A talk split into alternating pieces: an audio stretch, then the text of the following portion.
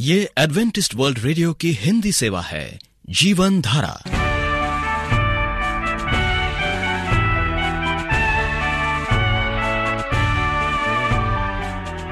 कार्यक्रम जीवन धारा सुनने वालों को प्यार भरा नमस्कार। एडवेंटिस्ट वर्ल्ड रेडियो की हिंदी सेवा की ओर से हम आपका स्वागत करते हैं। आइए, आपको इस 30 मिनट में प्रसारित होने वाले कार्यक्रमों की जानकारी दे दें। आज बच्चे कहानी सुनेंगे कहानी के बाद एक गीत और फिर कार्यक्रम के अंत में पवित्र शास्त्र, यानी बाइबल से परमेश्वर का वचन होगा। तो श्रोताओं, आइए बच्चों की कहानी सुनने से पहले इस गीत को सुनते हैं।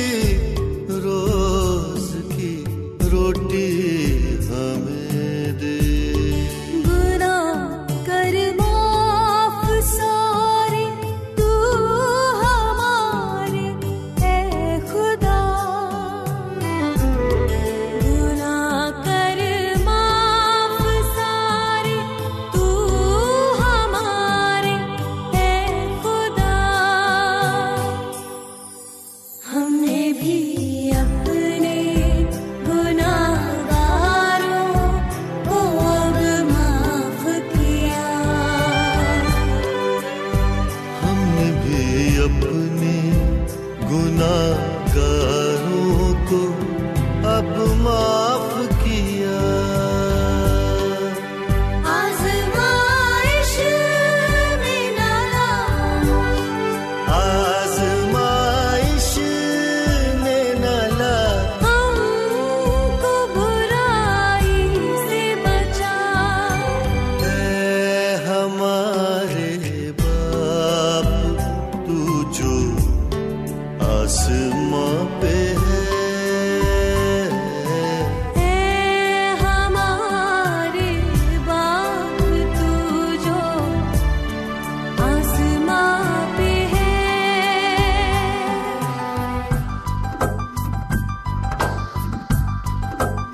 क्योंकि बादशाहत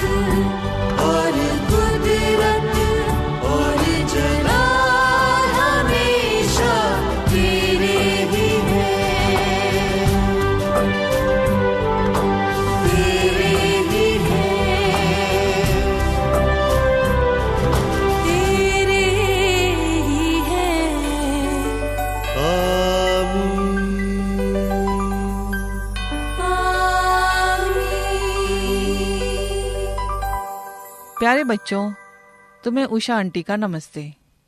आज मैं आपको एक कहानी सुनाने वाली हूँ, जिसका नाम है सोना और मिट्टी। किसी गाँव में एक गरीब व्यक्ति अपनी पत्नी के साथ रहता था। दोनों त्यागी और संयमी थे, लेकिन उनमें थोड़ा अंतर था।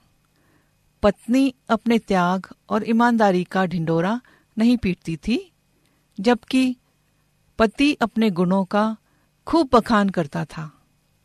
दोनों जंगल से लकड़ियाँ काटकर गुजारा करते थे। एक बार लगातार तीन दिनों तक बारिश होती रही, वे लकड़ियाँ नहीं काट सके। चौथे दिन बारिश थमने पर वे लकड़ियाँ काटने गए।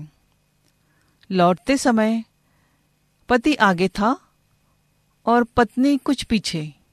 पति को एक थैली मिली, जिसमें स्वर्ण मुद्राएँ थी।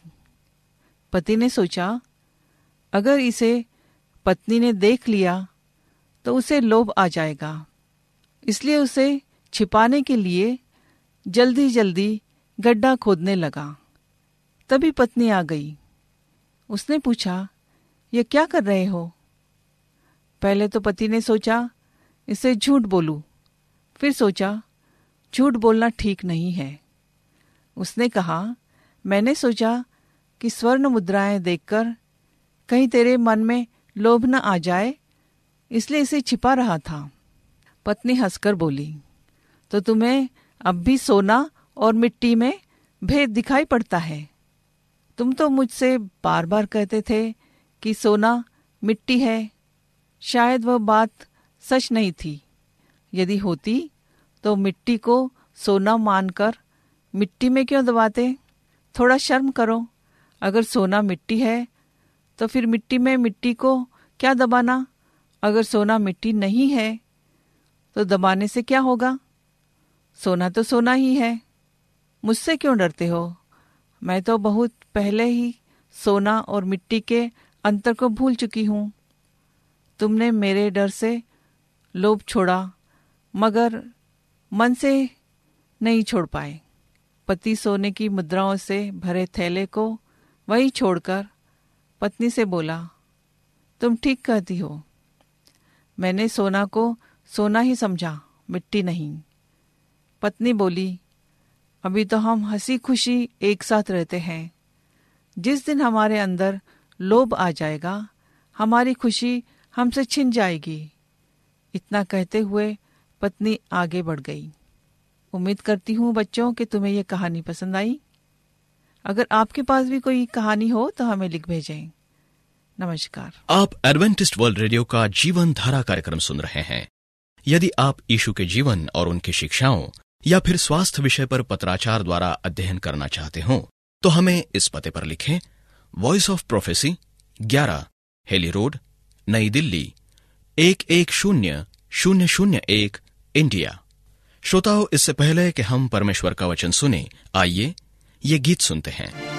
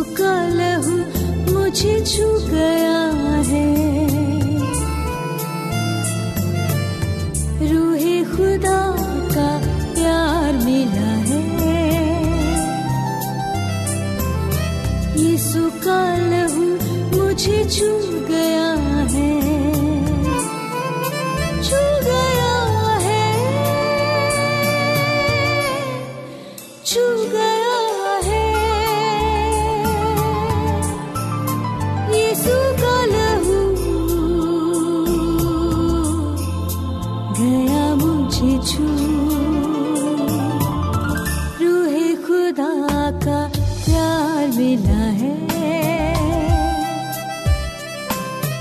यीशु का लहू मुझे छू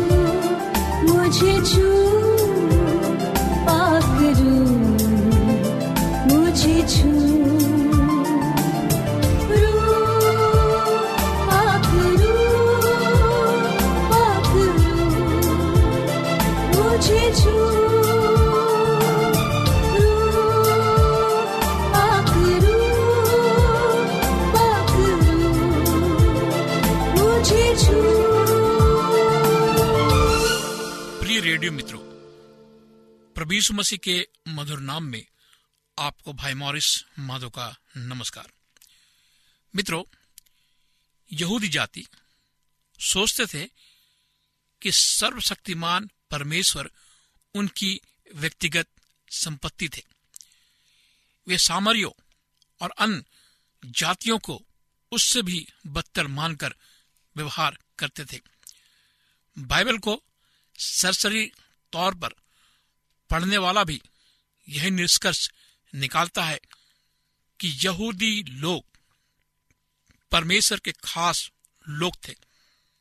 हम मसीह भी ऐसा गलत विचार रख सकते हैं कि परमेश्वर केवल हमसे प्रेम करते हैं और प्रभु मसीह को केवल हमारे लिए मरने और जी उठने भेजा गया था। भला हो कि परमेश्वर हमारी आँखें खोल दे और हम देख सके कि परमेश्वर केवल यहूदी या मसीहों ही से नहीं, परंतु समस्त संसार के लोगों से प्रेम करता है। परमेश्वर के दर्शन में समस्त संसार है। उसमें जरा भी हिचक नहीं थी कि वे क्या करने की तैयारी में थे। क्रूस पर अपने पुत्र का बलिदान परमेश्वर ने जगत से ऐसा प्रेम किया कि उसने अपना इकलौता पुत्र प्रभु यीशु मसीह को दे दिया, ताकि जो कोई पर विश्वास करे, वो नाश न हो, परंतु अनंत जीवन पाए। क्योंकि परमेश्वर ने अपने पुत्र को संसार में इसलिए नहीं भेजा कि संसार पर दंड की आज्ञा दे। परंतु इसलिए भेजा कि जगत उसके द्वारा उद्धार पाए। योहन्ना तीन, सोलह और सत्रह। ख्रिस्ट जयंती का संदेश था। बड़े आनंद का सुसमाचार जो सब लोगों के लिए था होगा। पृथ्वी पर शांति। ऐसा भविष्यवक्ता ने कहा, पृथ्वी के दूर दूर देशों के सब लोग हमारे परमेश्वर का किया हुआ उद्धार निश्चय देख लेंगे। समस्त संसार से संपर्क करने के लिए परमेश्वर ने यहूदियों को माध्यम के रूप में चुना। उसने उन्हें उठाया और तैयार किया ताकि शुभ संदेश उनके द्वारा समस्त संसार में प्रसारित हो। परमेश्वर ने केवल यहूदियों की सृष्टि नहीं की है, वरन संसार के सभी मनुष्यों की भी।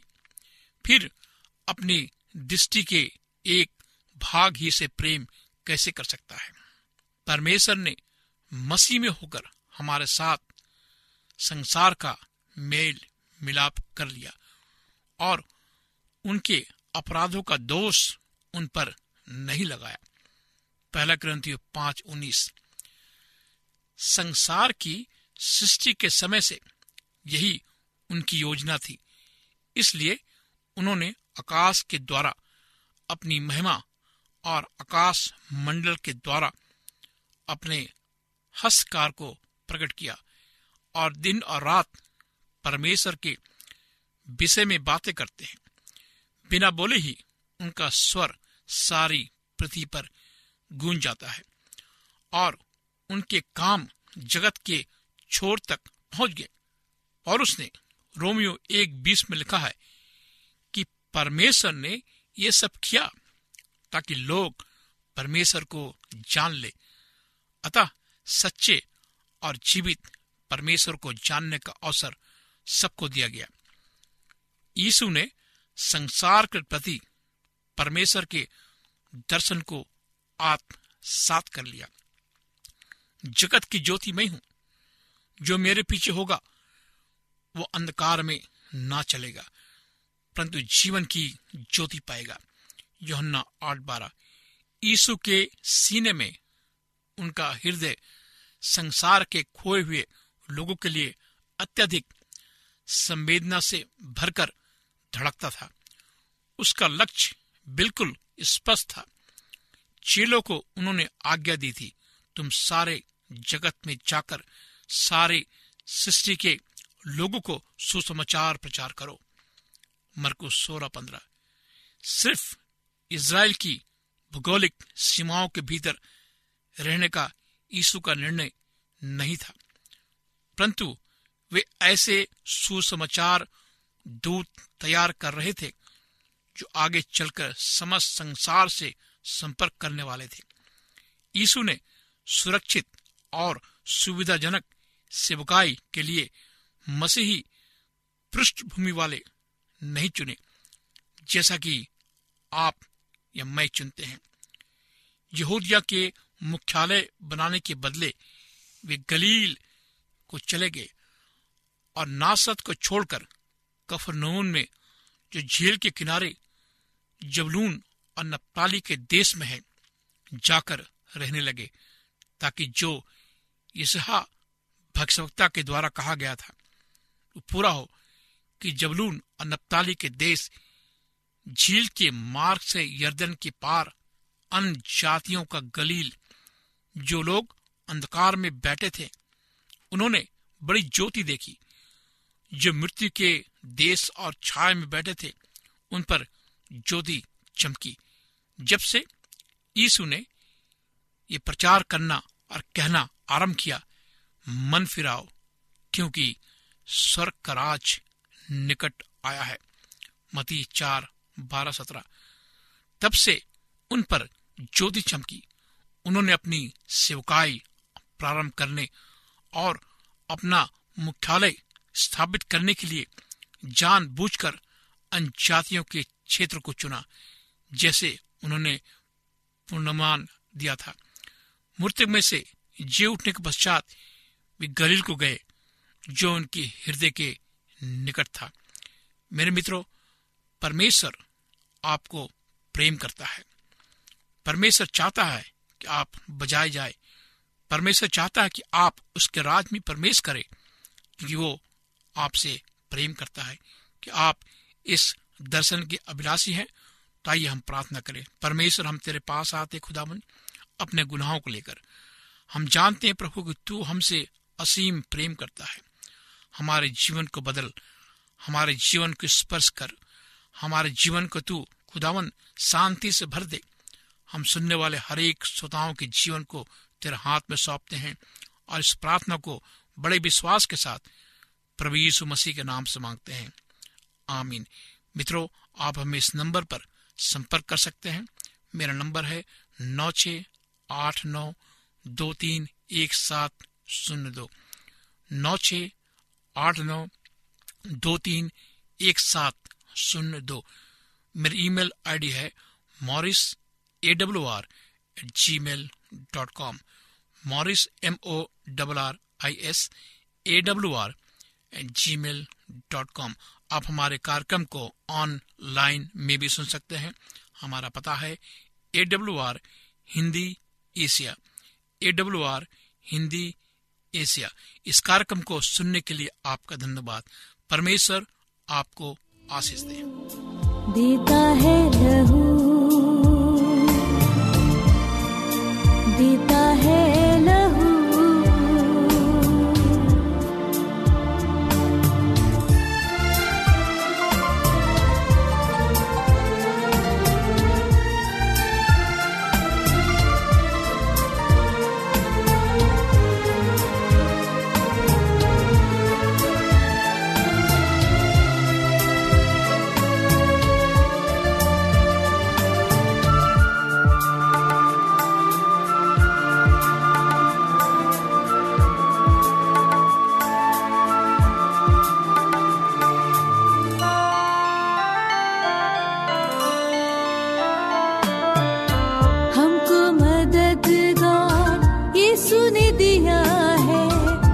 summer.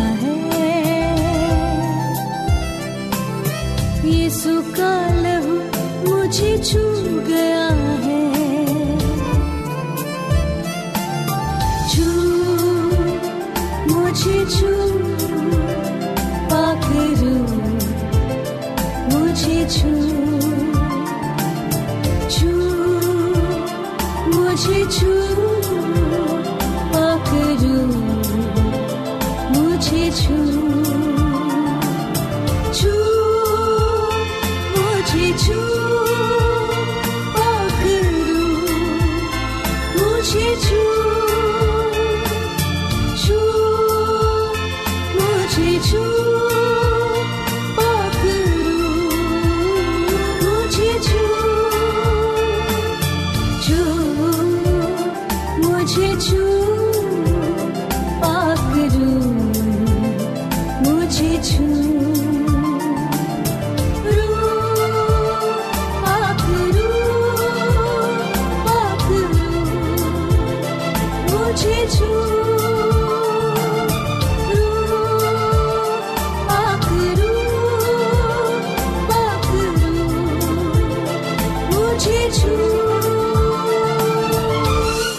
उम्मीद करते हैं आपको आज का कार्यक्रम पसंद आया होगा। आपको कार्यक्रम कैसा लगा? अवश्य लिखे। हमें आपके पत्रों का इंतज़ार रहेगा। हमारा पता है, कार्यक्रम Jeevan Dhara adventist world radio post box सत्रह, पुणे, चार एक एक, शून्य शून्य एक, महाराष्ट्र, इंडिया। श्रोताओं, अब हमारा समय यहीं पर समाप्त होता है। इसी समय, इस मीटर बैंड पर आपसे फिर भेंट होगी। तब तक के लिए हमें आज्ञा दीजिए। प्रभु आपको आशीष दे।